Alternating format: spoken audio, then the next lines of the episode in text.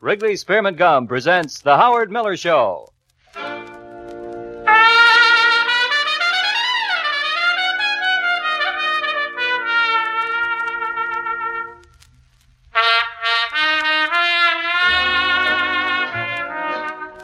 now, here with music on record is Howard Miller.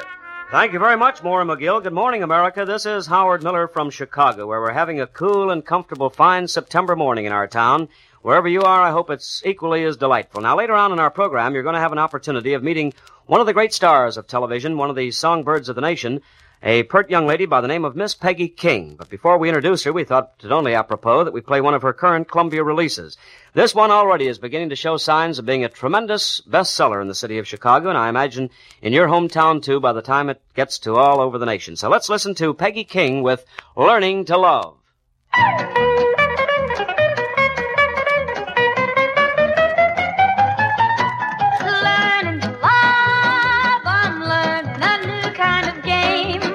From now on, it won't be the same as it was in the past, but I'm glad growing up's kind of bad.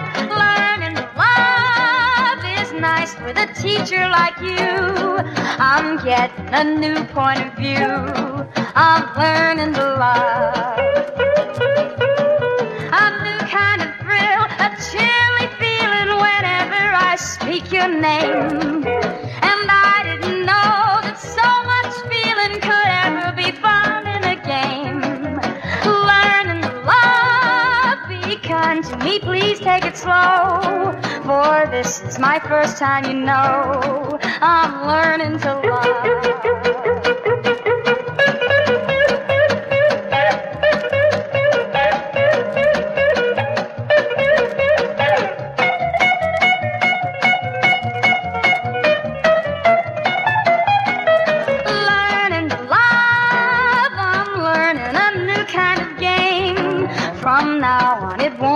Same as it was in the past, but I'm glad growing up's kind of bad.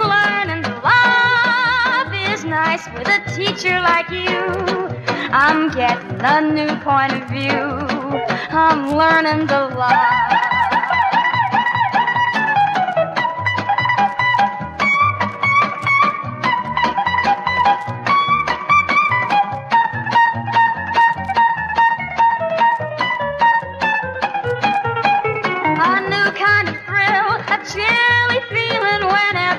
Speak your name. And I didn't know that so much feeling could ever be found in a game.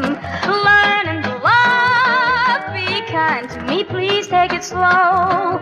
For this is my first time, you know, I'm learning to love.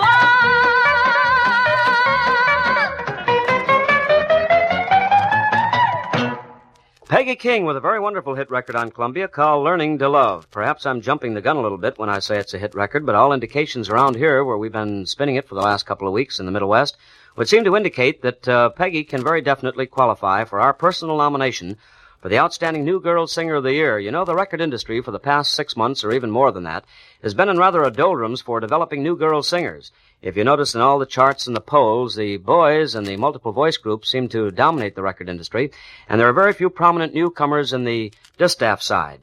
My inclination is that this is likely to, very likely to be the Outstanding Girl Singer of the Year before all the chips are counted. Well, Peggy King visited us here in Chicago a few days ago, and we took advantage of her visit to the studios of W B B M and talked to her on a tape recording. It went something like this.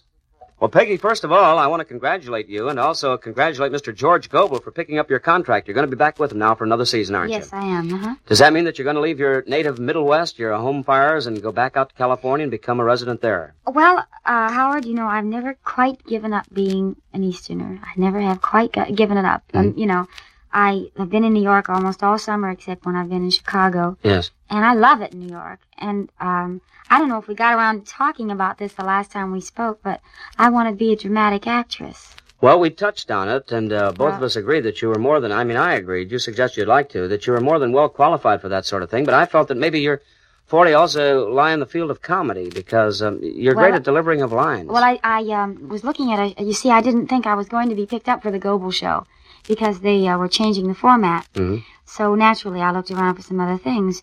And uh, the one thing that came my way, which I haven't even spoken about because I can't take it now, was, uh, you know who Jean Dalrymple is? Yes. Who does, she yes. does some wonderful plays. She has a play opening in the fall called The Feathered Fauna. And um, the part of the girl, the lead, the main girl, she called me up and offered it to me point blank. Well, Peggy, but you're, you're... Well, it was, a, it was a part like The Moon is Blue, like Barbara Bel Gotti's. Oh, yeah, such a wonderful... Wonderful kind yes. of part. And I wanted to take it, uh, except there would have been no singing involved. And I think the first show I do in New York, I must sing at least one song. Well, I would think so. I mean, after all, now you've devoted uh, your energies for these last few seasons to establishing yourself as one of the top recording artists in the country and the top musical stars on television. And it would be a shame now to... Uh, to let that uh, be lacking in your first theater performance in the legitimate theater. Oh, Howard, it's so hard to figure out exactly. Well, I want to make sure I do the right thing. Um, I don't know whether... I don't know where I belong, for sure. I don't know whether I belong in the movies or on the stage. Mm-hmm. You can you can do a television show and uh, record like I do, and also become either uh, affiliated with the New York stage or movies, and I haven't decided yet. Well, don't you think that things like this always find their level uh, like water? It'll they find will. it eventually. Well, I talked this over with Mitch Miller uh, at length, and um, he felt that the New York stage does change your voice a little because of shouting for that back row. That's right.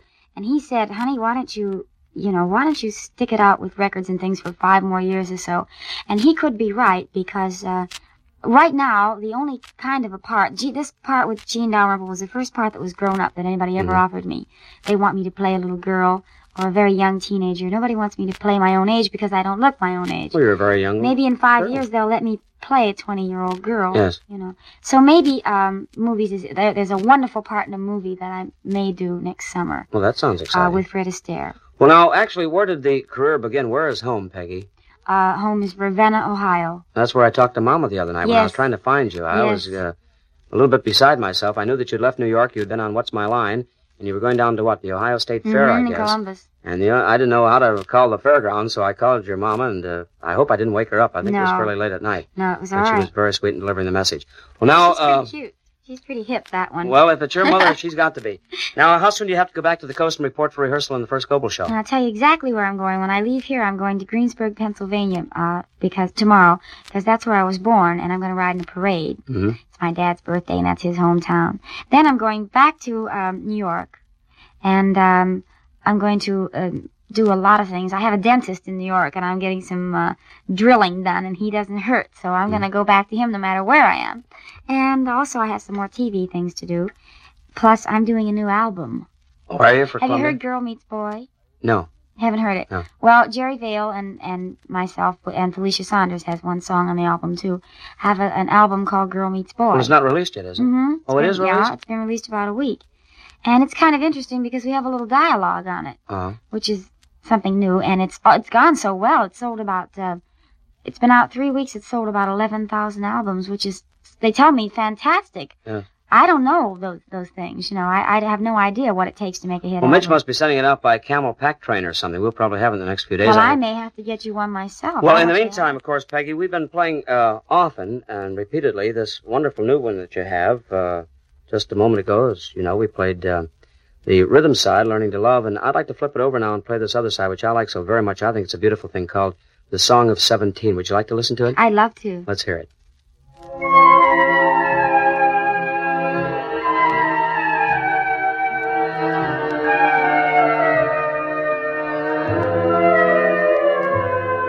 Seventeen, can this be love?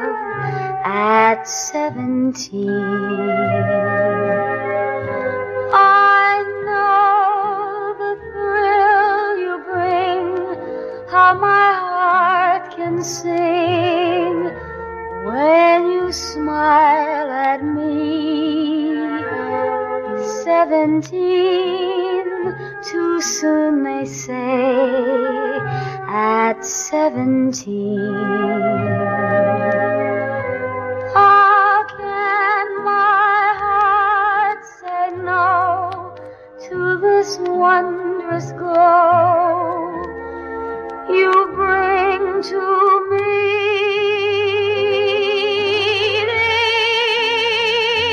These are the tender years, so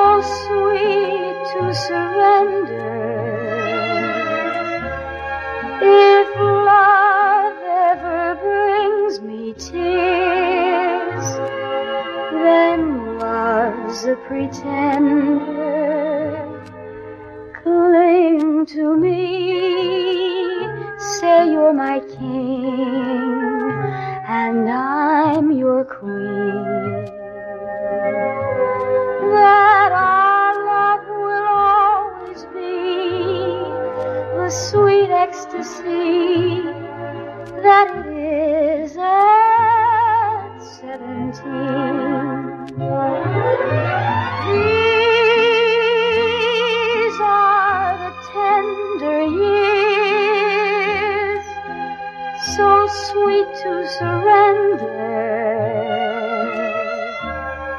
If love ever brings me tears, then love's a pretender. Cling to me, say you're my king, and I'm your queen. That our love will always be the sweet ecstasy that it is at seventeen.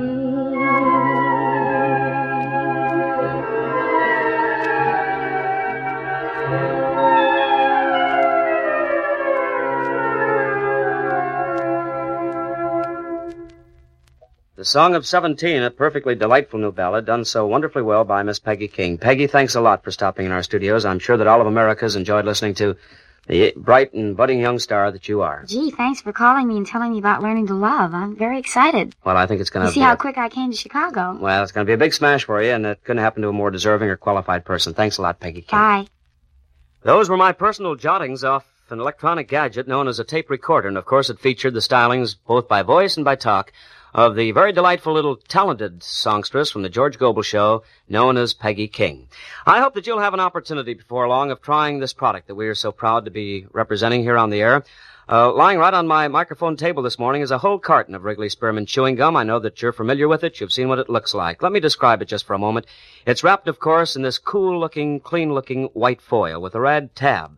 Then over in the corner, of course, the old familiar trademark, the leaf of spearmint. Now, that's the basis for Wrigley Spearmint Chewing Gum. And once you try it, you'll find it's just as light and wholesome, delicious and refreshing to taste as it is to look at. So won't you try it the next time you're in your favorite drug counter or uh, grocery store, wherever it is that you shop for good things? You look for the finest of all the things that the American public can lay claim to. That would be Wrigley Spearmint Chewing Gum.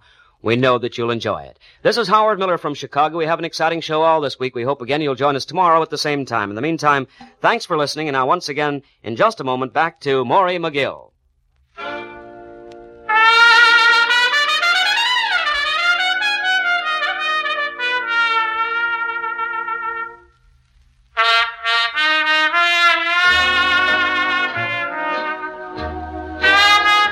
You've just heard The Howard Miller Show with Music on Records, brought to you from Chicago by Wrigley Spearmint Gum. Be sure and join Howard Miller tomorrow at the same time when his guest will be Janet Kern, nationally syndicated columnist for the Hearst newspapers. This is the C B S Radio Network.